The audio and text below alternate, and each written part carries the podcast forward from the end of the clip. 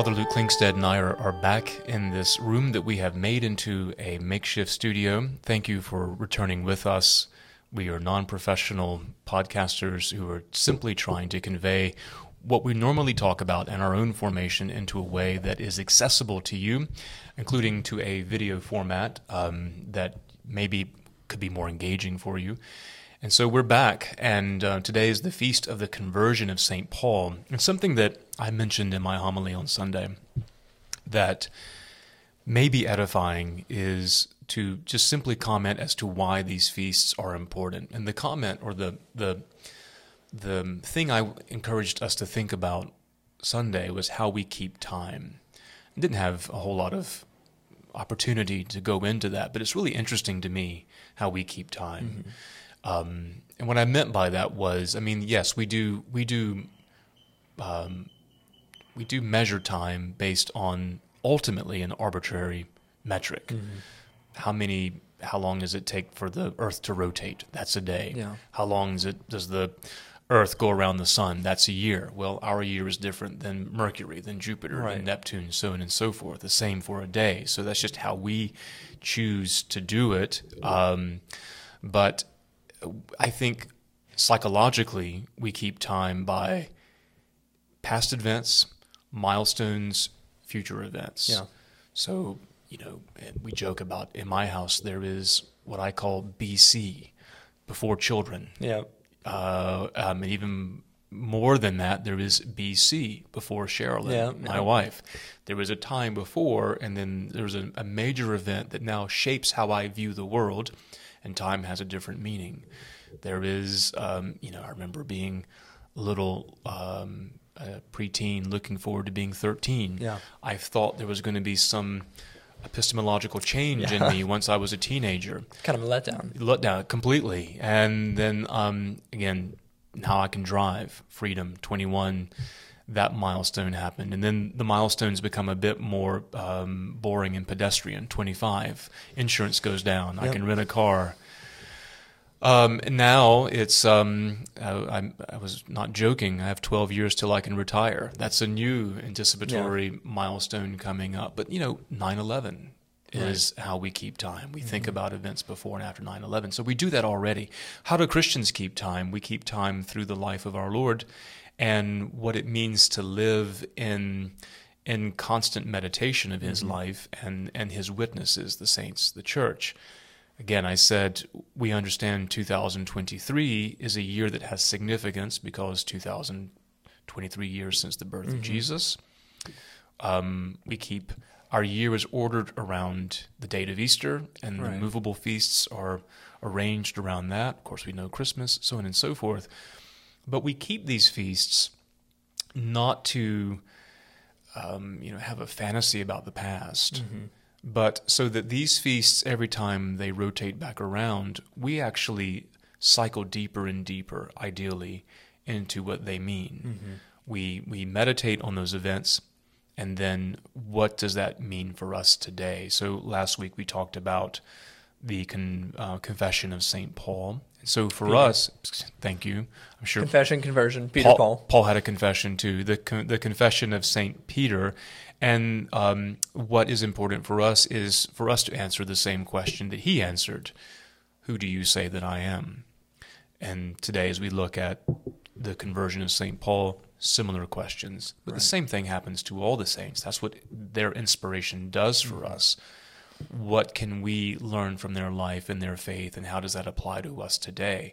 And every time we read Holy Scripture, every time we celebrate these feasts, ideally, it means something deeper for mm-hmm. us because ideally, we are now different than we were a year earlier. Right. Just like I said, we were different people before 9 11. We viewed the world differently we were different people before we were married or had children or graduated school because now experience has shown us different things. And so our engagement with mm-hmm. our Lord and the scripture and the saints takes on a different meaning. So that's why these are so important. And that is why, uh, among churchy people like me, like you, we may even date our letters to people. The feast of right. the conversion of St. Paul, 2023. Right. We know that's January 25th, but it's a it's a simple way to remind us there is a different way of keeping time that actually has meaning to it. That um, when you when we keep these feasts and these fasts, they they form us deeper and deeper into Christ, which is our goal. And that only works if Scripture is actually alive, if Correct. it actually is pointing to Jesus Christ, who still is among us. Yep. Um, this is not a, like you said, a commemoration of a past event that happened and is done, and you read about it, and at some point you're going to find all the sources and kind of know everything you can know. No, this is something that is living and breathing. You know, Hebrews says sharper than any, any two-edged sword. I mean, it continually cuts us um, and shapes us and molds us, and that is why we spend so much time you know, doing the same feast every year, and like you said, every year they mean something different for us. And I think we'll actually see that Paul is a, a, the best example of that, who has something happen to him and he is forever changed. And he does similar things in a different way because he has his, he has had his eyes opened um, in a way. Yeah, and and um, you know, as traditionally minded people, which I would identify that, and I think you would likely as well, we're not living in the past by these traditions and right. customs again, I think from Hebrews, we're living in Jesus Christ, mm-hmm. who is the same yesterday, today, and forever. Correct. So when we live in Him, we're not rooted to any time. We're rooted in right. Him who transcends all times. So that's why I think that's an important thing to to always mm-hmm. remind people and ourselves. That's why we do it, which is why daily prayer is important and formative. Mm-hmm. That's why the daily mass is important and formative. And for those who are members of this parish who, for lots of good reasons, can't attend every day, that's fine. We understand that. We do it on behalf of all. Mm-hmm. We are intercessors at the altar, and we do have a daily congregation that is able to come because of their schedule to join in that intercession. And we include all the people who are uniting themselves to what we do and that alone is a connection right. that helps us go deeper and deeper into this faith. And so, even if you can't make it to daily Mass, you can say a prayer today. You can meditate during your day mm-hmm. on the conversion of St. Paul, how dramatic that was, how, um, you know, transformative it was to the proclamation of the gospel.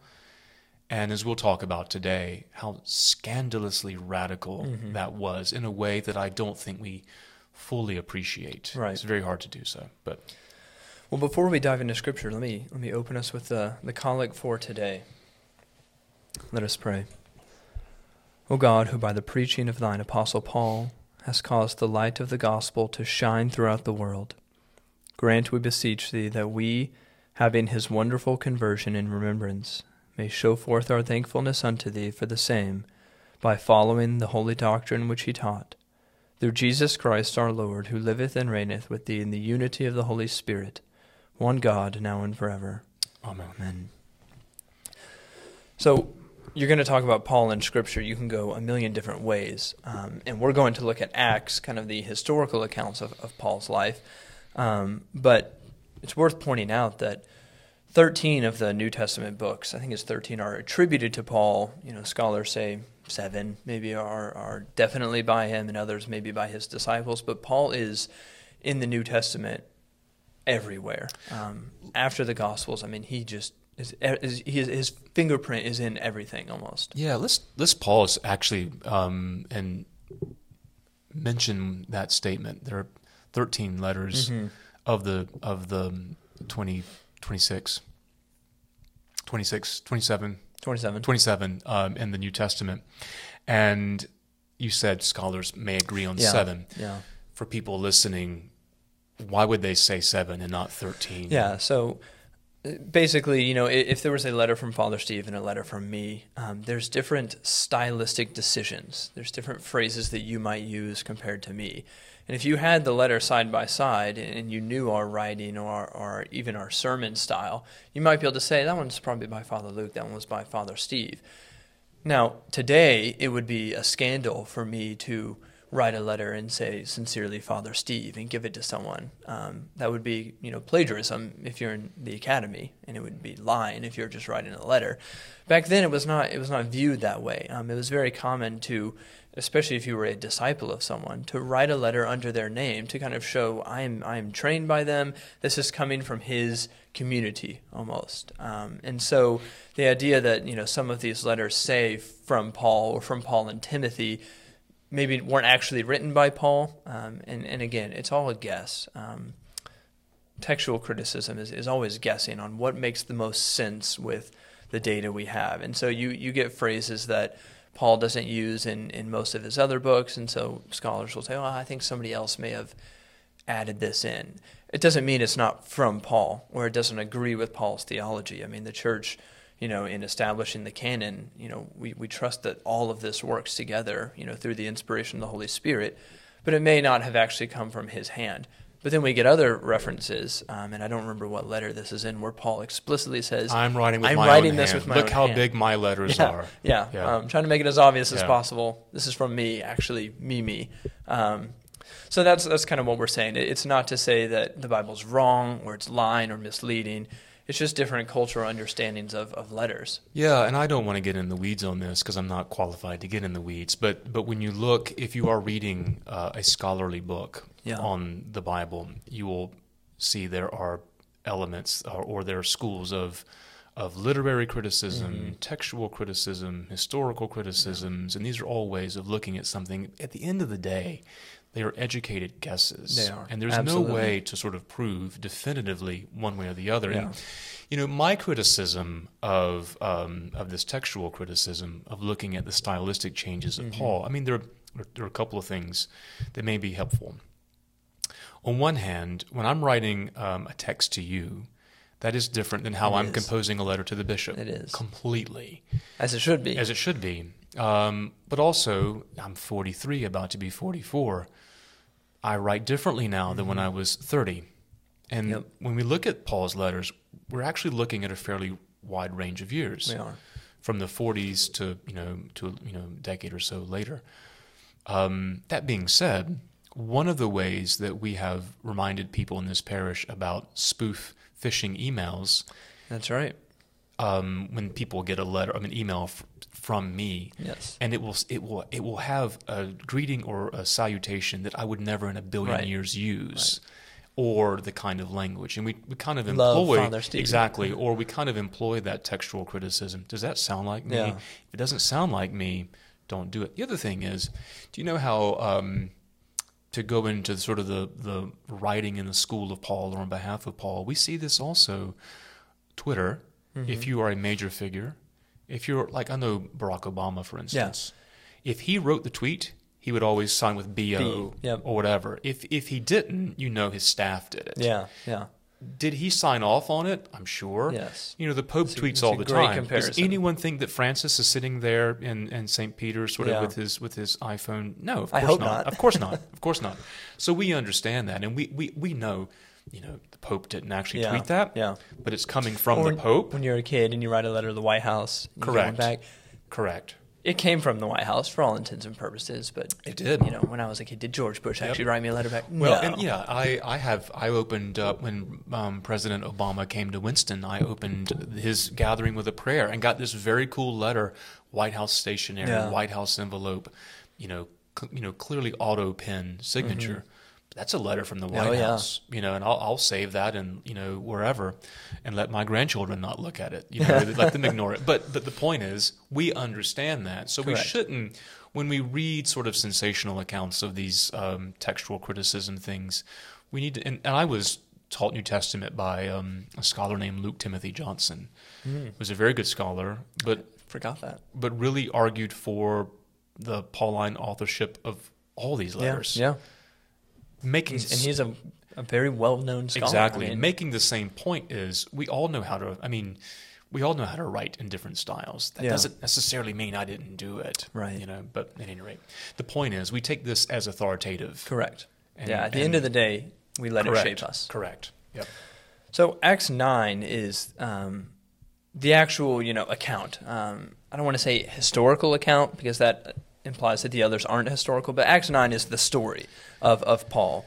And then we get, you know, Acts 26, um, Paul recounting his own conversion before King Agrippa. Acts 22. 22, he does Yep. the same thing. So I'll read a couple verses from Acts 9 just to kind of get us all on the same page on, on what actually happened in, in case you forget. So, Saul, at this point, who, who will have his name changed to Paul, um, is, as he describes it, a Pharisee of the Pharisees. I mean, he is has charted his own path, he has risen above the ranks, and he has has power. Um, and so Acts 9 picks up on, on Saul basically on his way to Damascus. Um, and in other chapters, we get some more details here, like Acts 26. The reason he's going there is to persecute more Christians, is to round up more men and women and bring them back and bring them into the synagogues and terrorize them and ultimately kill them. So that's where we pick up in Acts 9 1. And it says this Meanwhile, Saul, still breathing threats and murder against the disciples of the Lord, went to the high priest to ask him for letters to the synagogues at Damascus, so that if he found any who belonged to the way, I think we'll come back to that, men or women, he might bring them bound to Jerusalem. Now, as he was going along and approaching Damascus, suddenly a light from heaven flashed around him. He fell to the ground and heard a voice saying to him, Saul, Saul, why do you persecute me? He asked, Who are you, Lord? The reply came, I am Jesus, whom you are persecuting. But get up and enter the city, and you will be told what you are to do. The men who were traveling with him stood speechless because they heard the voice but saw no one. Saul got up from the ground, and though his eyes were open, he could see nothing. So they led him by the hand and brought him into Damascus. For three days he was without sight and neither ate nor drank. So the dramatic conversion, um, the the image that you know most of us know is Saul seeing the blinding light and falling to the ground. And I said we'll come back to that idea of um, the way, you know, in, in verse two, so that, if he found any who belonged to the way, men and women, he might bring them bound to Jerusalem. And a couple, I think, interesting points there. That word choice seems specific. And if you have read, especially the Gospel of John before, you should immediately make the connection when Jesus says, I am the way, the truth, and the life. No man comes to the Father but by me. But also, there's this um, idea that Paul has kind of charted his own path, his own way in life, lowercase. And he knows what he wants to do. He's, you know, gotten the power to do it. He has his plan, and he is on this path, on this way of his own desire. And he is looking for people on the way of Christ. And you know his conversion, long story short, short um, changes that way for him. I mean, he has his own path that he has forged, and now he is given a new way, um, not one that he creates with his own human hands, but it's a divine revelation. Um, and so, I think for Paul um, in, in his conversion, one of the really helpful points pastorally that people can take from this is what do I do with my life? This idea of vocation. Um, so many of us are are obsessed nowadays with what am I supposed to do with my life, and we're terrified of doing the wrong thing. I mean, that's really underlined is what if I choose the wrong major in college? Um, if you're a college kid, what if I choose the wrong job?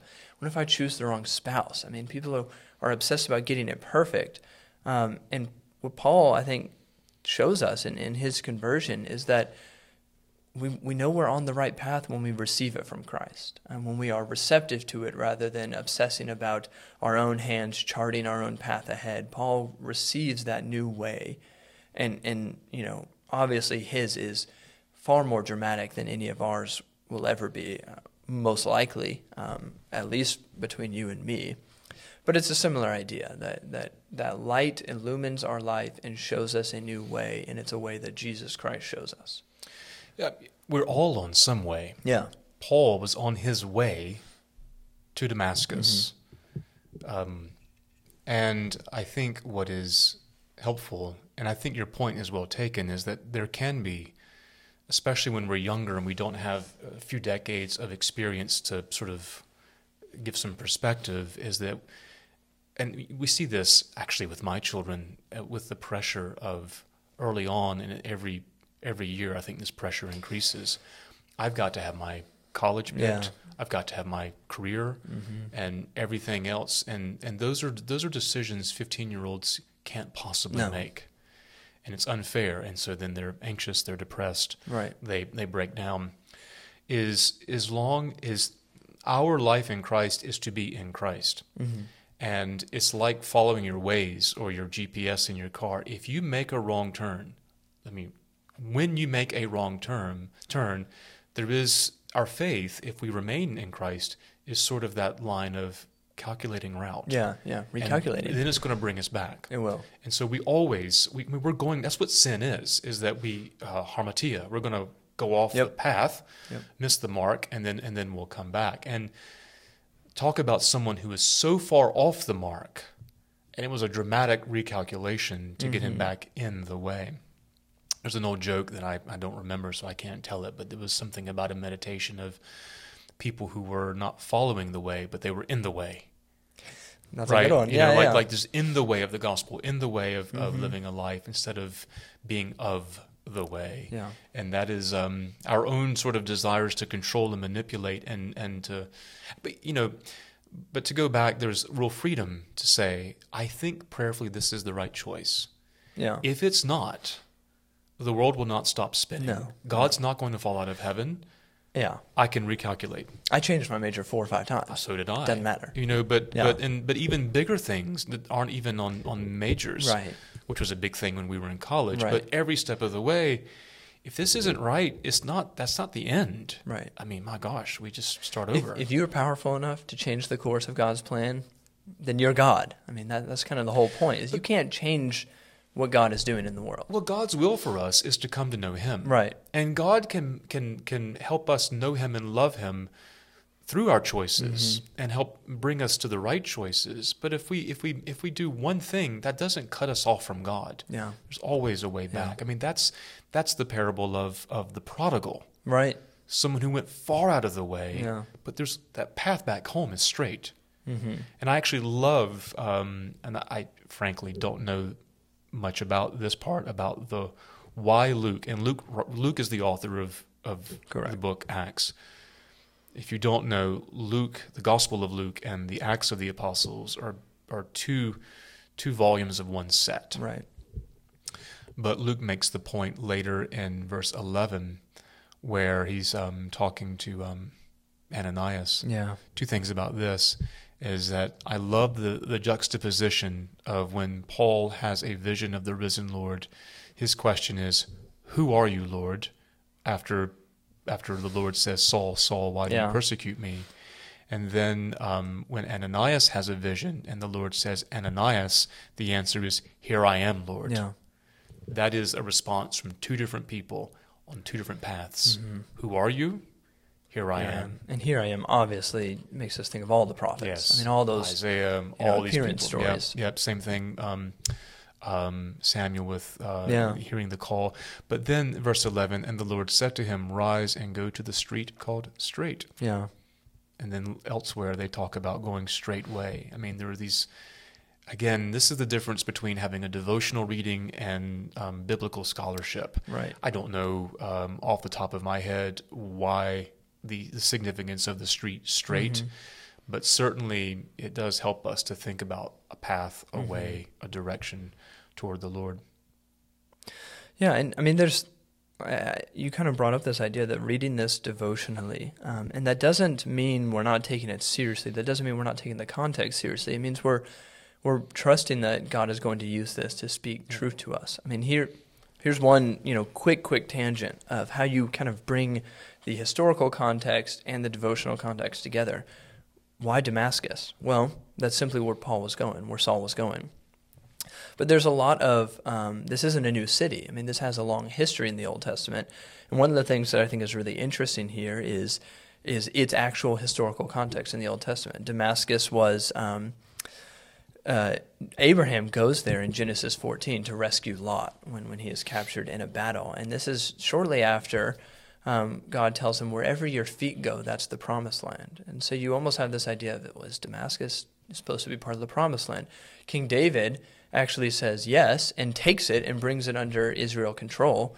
And then his son Solomon loses it, and it ends up becoming this kind of forgotten land, the outskirts, the edges, you know, kind of the, the border of the promised land. That's where the, the pagans or the Canaanites are.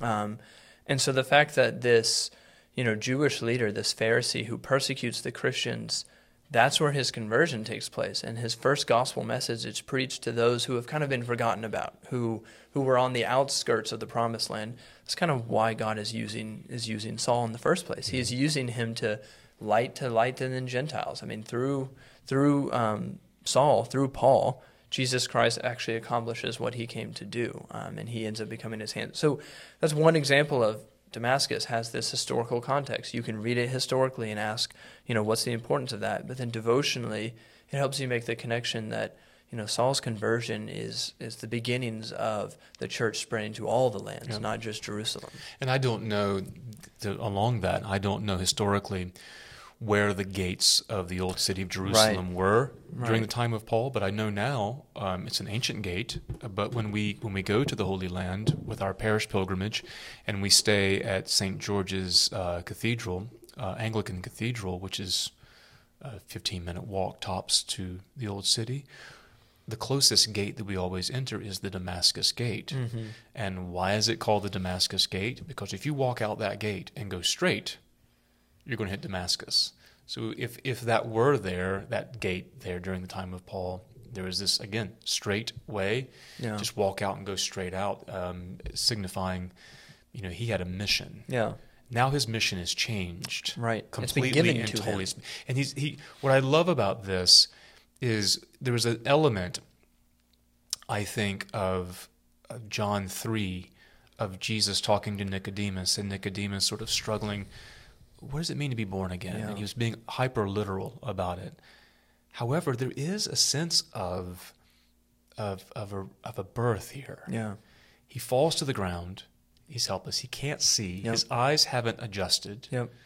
Until um, until he has the hands of a of of someone to lay on him, mm-hmm. and he sees, and then he's baptized. Yeah. And so that is a sense of being being helpless, being being um, vulnerable, having to be led around and fed and all because yeah. remember he's baptized and then he's fed and then he's given meat yep. and it's like a child now coming yeah. and being born again in a, in a beautiful way i mean he even falls down and has to kind of learn how to get up That's again right. That's um, right i mean he really is you know a, a, newborn learning how to do that and part of the um, theme of this that you just brought up is is the um, importance of light in it um, obviously light has spiritual significance but um, what i think is is worth you know, noting, and, and this is probably an experience I, I assume we've all had. Have you ever seen a movie in the middle of the day?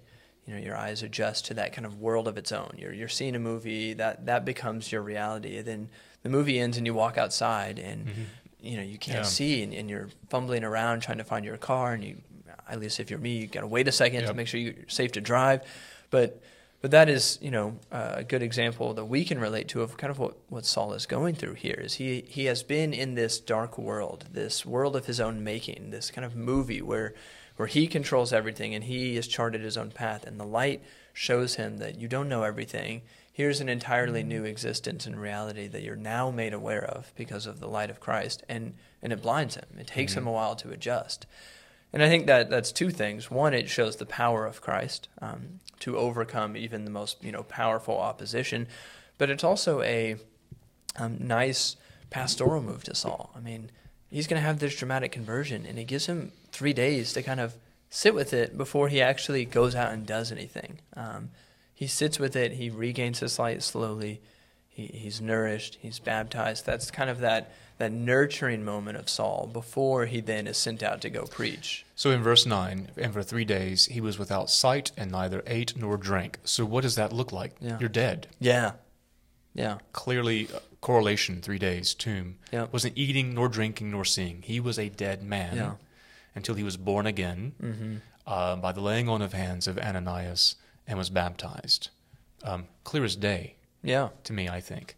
Let's talk about for a moment how um, how radical and scandalous this is. Yeah. So in chapter eight of Acts, chapter seven, we have the stoning of Stephen. Mm-hmm. Stephen was one of the original um, seven deacons, uh, the deacons that, that, were chosen, and um, we have Stephen's address, who pulls no punches yeah, and talking right. to the people you know, you stiff necked people, et cetera, et cetera, et cetera. And he proclaims Shocker the gospel. that they stoned him. Yep, exactly. They they stone him. Stephen radically um, verse 55 in chapter 7. Chapter uh, verse 58, excuse me. Then they cast him out of the city and stoned him. And witnesses laid down their garments at the feet of a young man named Saul. Yeah. And as they were stoning Stephen, he prayed, Lord Jesus, receive my spirit. And he knelt down and cried with a loud voice, Lord, do not hold this sin against them. And when he had said this, he fell asleep, and Saul was consenting to his death. So, what were they doing and laying their garments uh, at the feet of, uh, of Saul? What do, you th- what do you think they were doing? What do you think that means? Interesting detail. I think it's a. I mean, I always think of the parallel of laying their their coats down as Jesus enters Jerusalem. Um, it's an honorific thing. You know, you, practically, don't get your feet dirty. Walk on our on our garments over the dusty road. Um,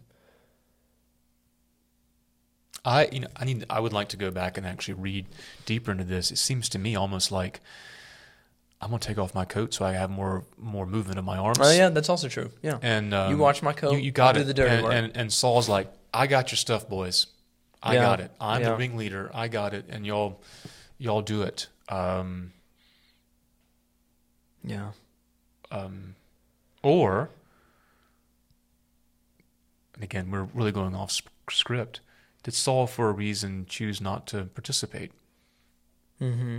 I mean, it says Saul approved, but he's Yep. he's not the one throwing the stone. Um, Was he like me at the amusement park when I was a teenager and saying at the roller coaster, you know, I'll I'll hold I'll hold your pocketbooks and your coats. Y'all go ahead. I, I'm, you I'm know, good. It makes my stomach upset. Whatever. I don't know. At any rate, he was complicit in that. Interesting details. it is. But Saul has a backstory and a background. But I think, though, um, probably the right interpretation is that um, he wasn't passive. No, yeah. Because when you look in the beginning of chapter 8, um, when it says, And Saul was consenting to his death, and on that day a great persecution arose against the church in Jerusalem, and they were all scattered throughout the region of Judea and Samaria, except the apostles. Devout men buried Stephen and made great lamentation over him.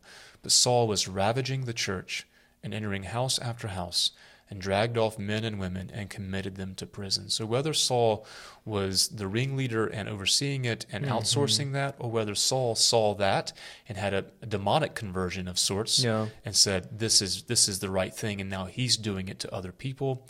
I don't know. Um, the point is, he was terrorist number one Yeah. ravaging the church, house after house. And I use that word terrorist not to be dramatic. He's No, he terrorizing, terrorizing the the people, people, yeah. ravaging the people, house after house.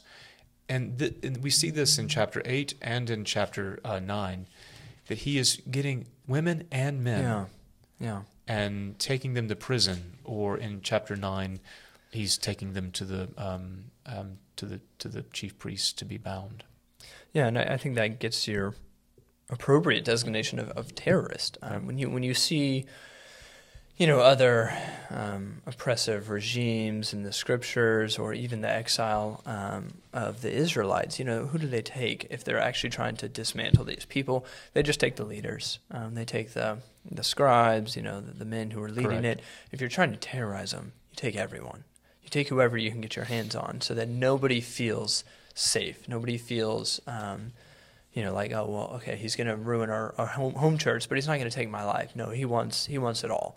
He wants the church is gone. He wants the Christians dead. No element left. Yeah. No remnant that might be able to germinate a new generation or anything at all. Right. He wants it all gone. Yeah. This is a myopic terrorist vision Yeah. to end this movement once and for all. Yeah, and and the funniest part is every every time he does something like this, it's actually having the opposite effect. Correct. and and he will come to you know obviously rejoice in that um, in spite of himself. But you know every house he enters, every person he drags out, um, builds up the church, bolsters it. I mean the, the early church fathers have the quote that the church is built on the blood of the martyrs.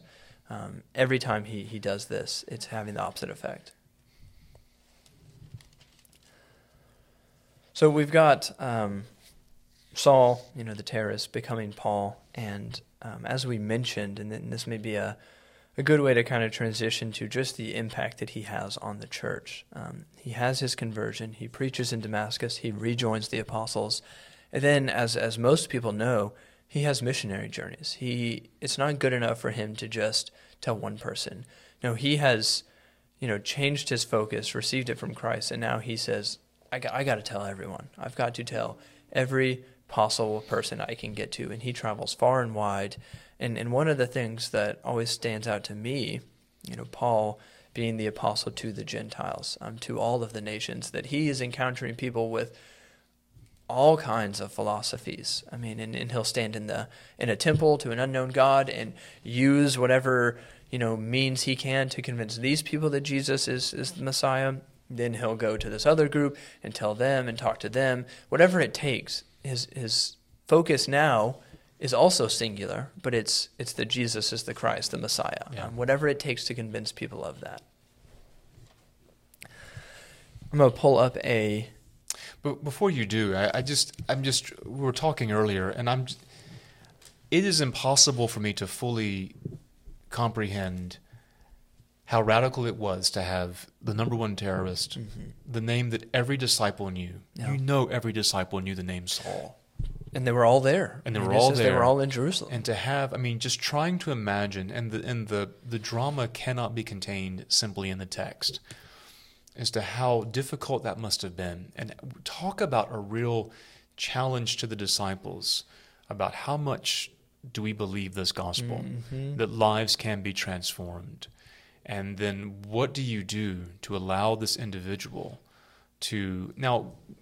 Lots of time I mean, it may be that it was two to three years after his conversion before he went to Jerusalem for the first time. Yeah. I mean, this we're not; these things didn't happen days. But it was short enough to where they said, "The same guy who ravaged us, who persecuted us." I mean, they haven't forgotten it. And it wasn't as if that Paul was in complete harmony with everyone. Yeah. Throughout, I mean, there was there was, there was sort of that parting of ways, um, personality issues. Yeah um, certainly, um, the council at Jerusalem, you know, some division going in there about the role of circumcision. Right. What are we doing here?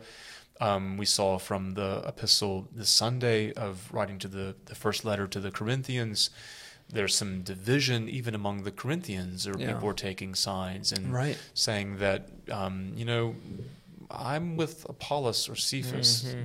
Paul's not really my guy. Yeah. Um, and one imagines he struggled with that his entire ministry. One of the most heartfelt letters for me is Second Timothy, where Paul, again, at the end of his life, is listing the people who've left him. Yeah. And one wonders if if if I mean this is human nature and people we know this in the parish people get hot and cold and leave all the time that's that's just reality but I mean, there are two things to think about here that I think are very difficult for us to fully comprehend. One is how radical it was for Paul. He talks about boldness and yeah. you know and sort of boasting in, in the cross of Christ. He was responsible for the death of the first Christian. Yeah. And now he's starting churches. That's bold. Mm-hmm.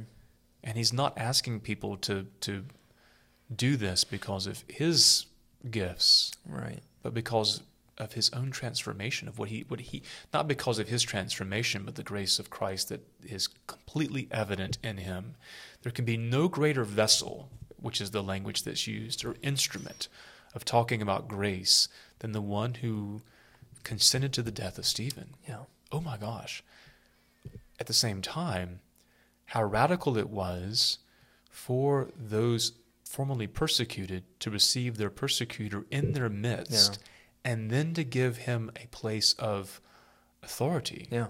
He was an apostle, apostle. one being sent out to establish churches right. and then to, to, to ordain. You ordained Timothy. Right.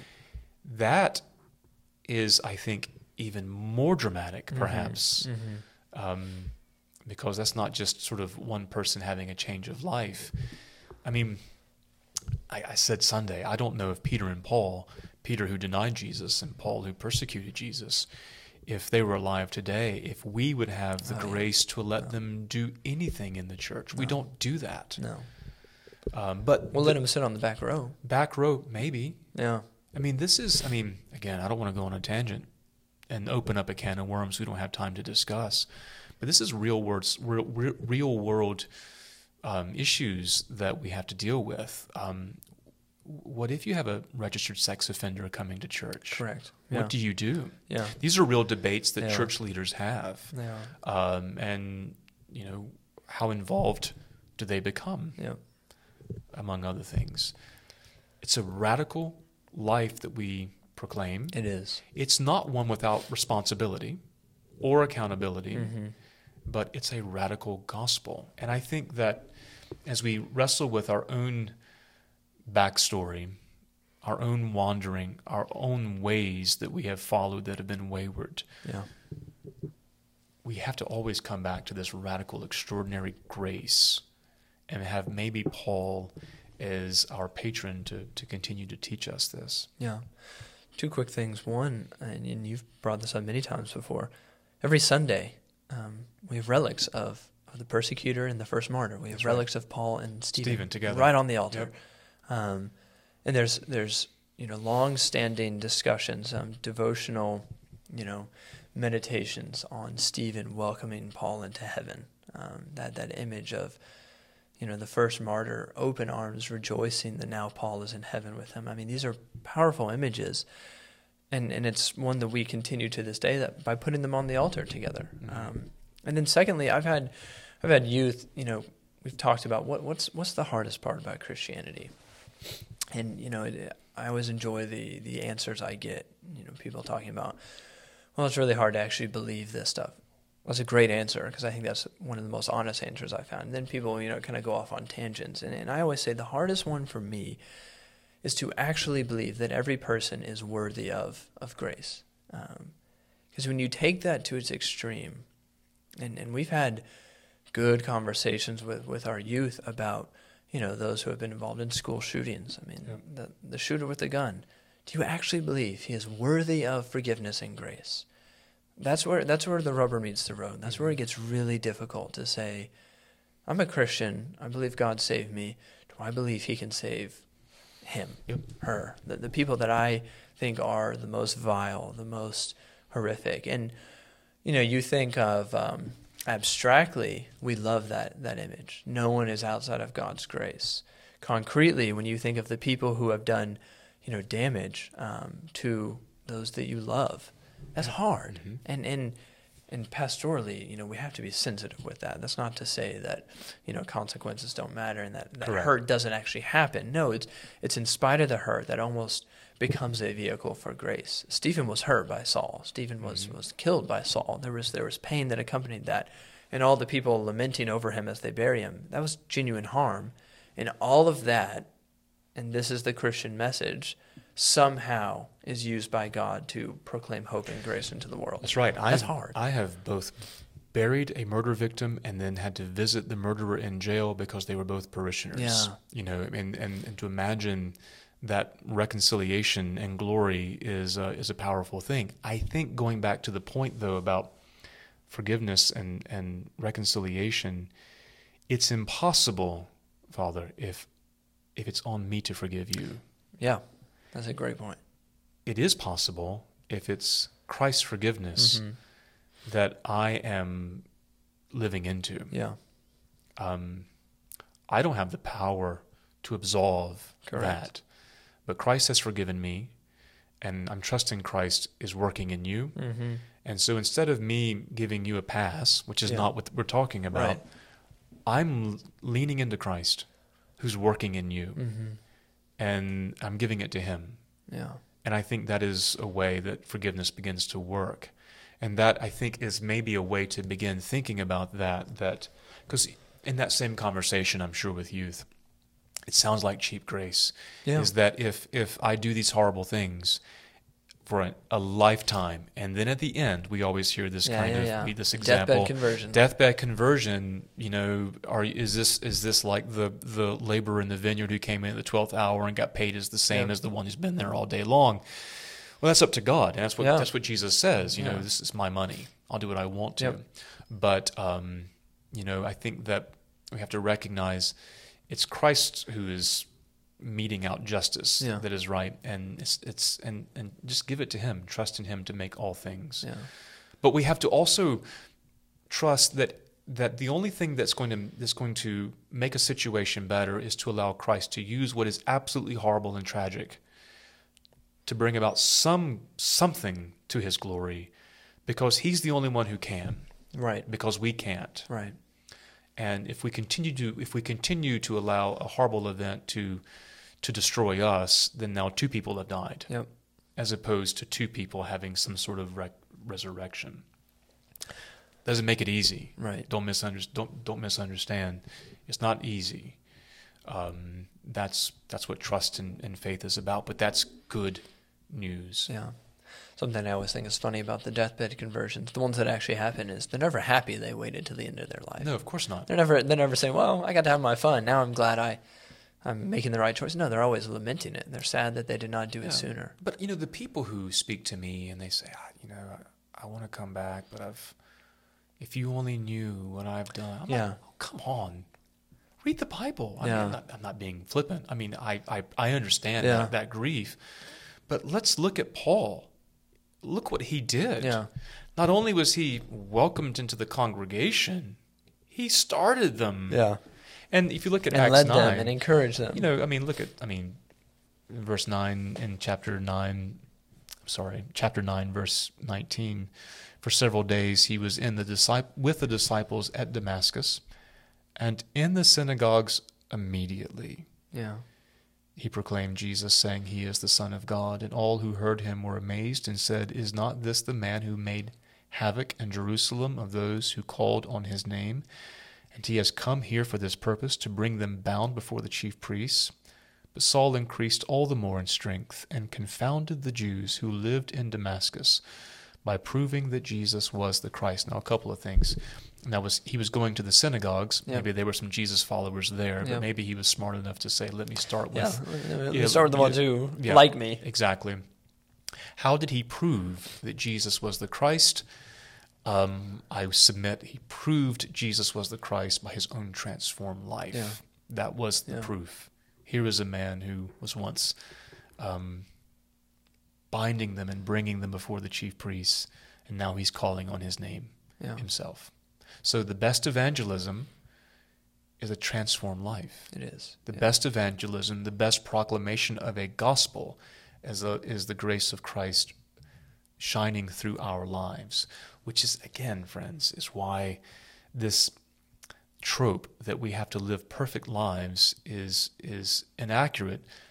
N- not that we shouldn't strive for virtue and holiness, but the idea that we are, are um, inadequate vessels because we're, we're sinners is missing the point. Right. We are vessels because we are sinners, sinners redeemed by His grace, which is the complete point of all of His 13 letters. Right. Yeah, and, and we read verses like "Be perfect as your heavenly Father is perfect." It kind of catches us catches us off guard sometimes, but I think the best way to understand that is this constant theme throughout all of the scriptures is what are you loyal to? I mean, that is really what we are being called to, not to make no mistakes, but to continuously be loyal. Um, and and Paul, you know, after his conversion, it's not like he doesn't ever sin again. I mean, no doubt he's, he sins and makes mistakes, but now his his focus, his determination is is fixed. His loyalty is fixed on on Jesus Christ rather than mm-hmm. himself.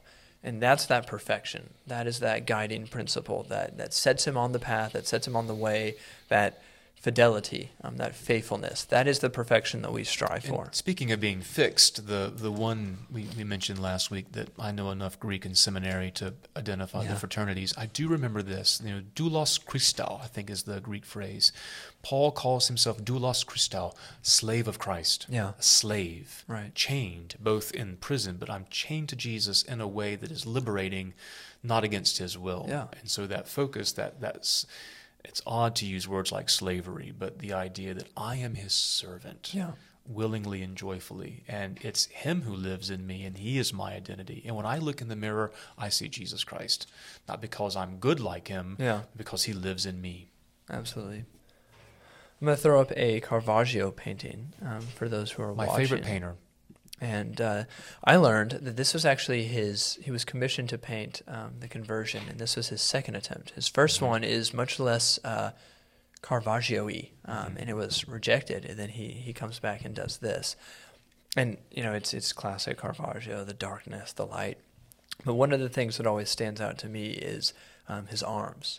Um, kind of embracing the light at the same time as it is knocking him off of his horse. And you know, numerous people have kind of commented on that that he is he is arms wide open, receiving Christ at the same time being kind of pushed back and knocked off of his feet. And that kind of gets to the themes that we talked about of of new birth. Um, of receiving something that is so powerful enough to, to change you that it actually does affect you, at the same time it is it is remaking you into something new. Yeah, I love Caravaggio. Caravaggio um, famously used models for his paintings. He didn't paint from his um, sort of mind's eye. Hmm. He had to have something to, to see, yeah. to do. Caravaggio also is is maybe the perfect person to do this because he he also killed someone. And That's I, right. And I think um, there's a great book on, on Car- Caravaggio, and the subtitle is "A Life Sacred and Profane." And I think he killed someone like over a tennis match. Oh, I mean, yeah. I mean, yeah. Caravaggio was was was always had the patronage of um, and protection of, of wealthy patrons yep. and church officials. I, I, think this is painted for either a pope or yeah. another wealthy and so official. he would he would walk around with his sword and was a bit bold in that and had a quick mouth. Yeah and got himself into trouble. And so he actually fled to Malta and joined the Knights of Malta because okay. that, that gave him immunity. Yeah. But he lasted a year in, in that in that life. But someone who, I mean, Caravaggio, I mean, again, in that time, these artists, as we said, were, were theologians in their own right, but they were saturated with the teaching and imagery of the church. But surely he also wrestled with it, and surely he had moments of an experience of this grace, who knew the darkness, and that's the one of the hallmarks of Caravaggio is this amazing play of darkness and light, and how the whole the whole scene is completely black, except the light coming onto him, which now illuminates the horse and, and the other person who is looking at Saul, and Saul's looking up but can't see. Um, yeah. And the other men also hear the voice, but they can't see. Right. You know. We've got about you know eight-ish minutes left to try to keep this under an, under an hour, um, and I think it's worth just making a brief comment on um, the effect of Paul in the New Testament, and then just kind of close out by talking about you know maybe personal anecdotes of, of our conversion. So a quick note that we we had this discussion earlier. A lot of Paul's writing in the New Testament um, is bold, and and sometimes people want to um, drive a wedge in between Paul and Jesus, you know, um, mm. which is ironically what, what Paul critiques the Corinthians for doing yeah. is, is aligning themselves with something else. But I think I think the best way to to help understand where Paul is coming from is is always to keep two things in mind. One, Paul has a singular focus, and it's convince people that Jesus is the Messiah, and everything else is secondary. And so we read genuinely, you know, hard passages, um, like when he says, "Slaves, be subject to your masters." And and we can actually use Paul to help understand what what, what does he actually believe, because we have other verses where he says, "There's neither Jew nor Greek, slave nor master." It's not as if he thinks there's a, a genuine reason for slavery to exist. What he does think, though, is, I don't care about the you know, I care less about the, the reality here and now because we have something better to focus on slaves, masters, all of y'all look to Jesus Christ. And so, you know, we read those passages, we read, you know, other other passages that I think people pause and think, Paul's not the nicest guy. Um, Paul's not the most, you know, kind, sweet talking, you know, man of God.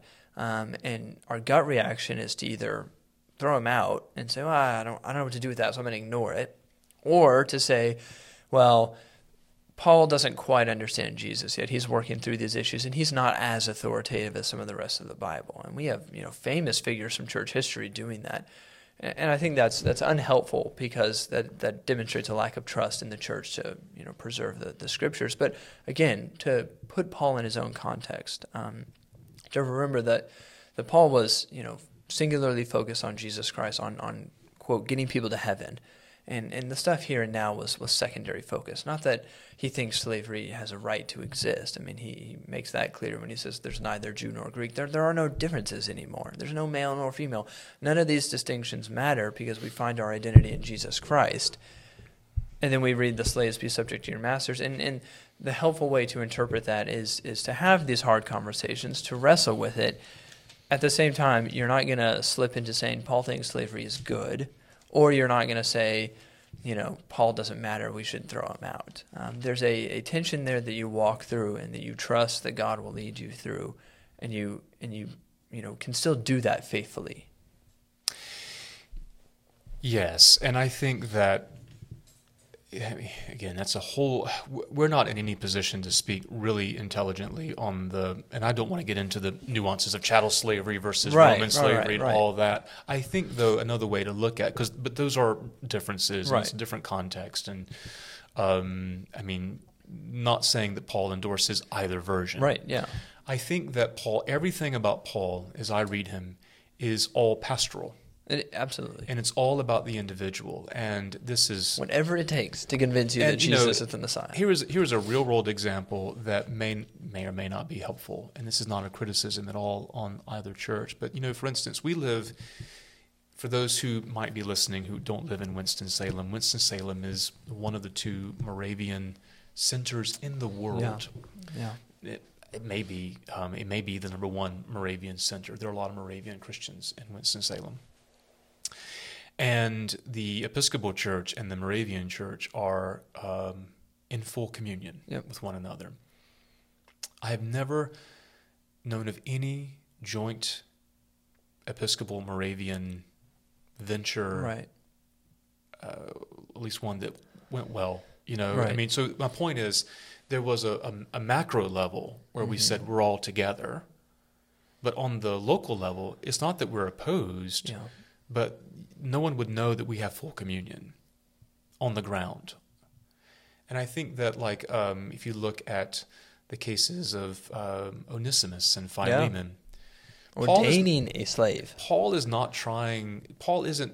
It's not that he didn't care. He wasn't focused on the institution of slavery. Correct.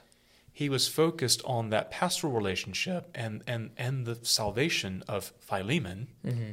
of doing the right thing, but also of Onesimus the slave. And so I think for Paul, everything is pastoral because you can say things on a, on a larger level and not care about the people on the right, ground. Right.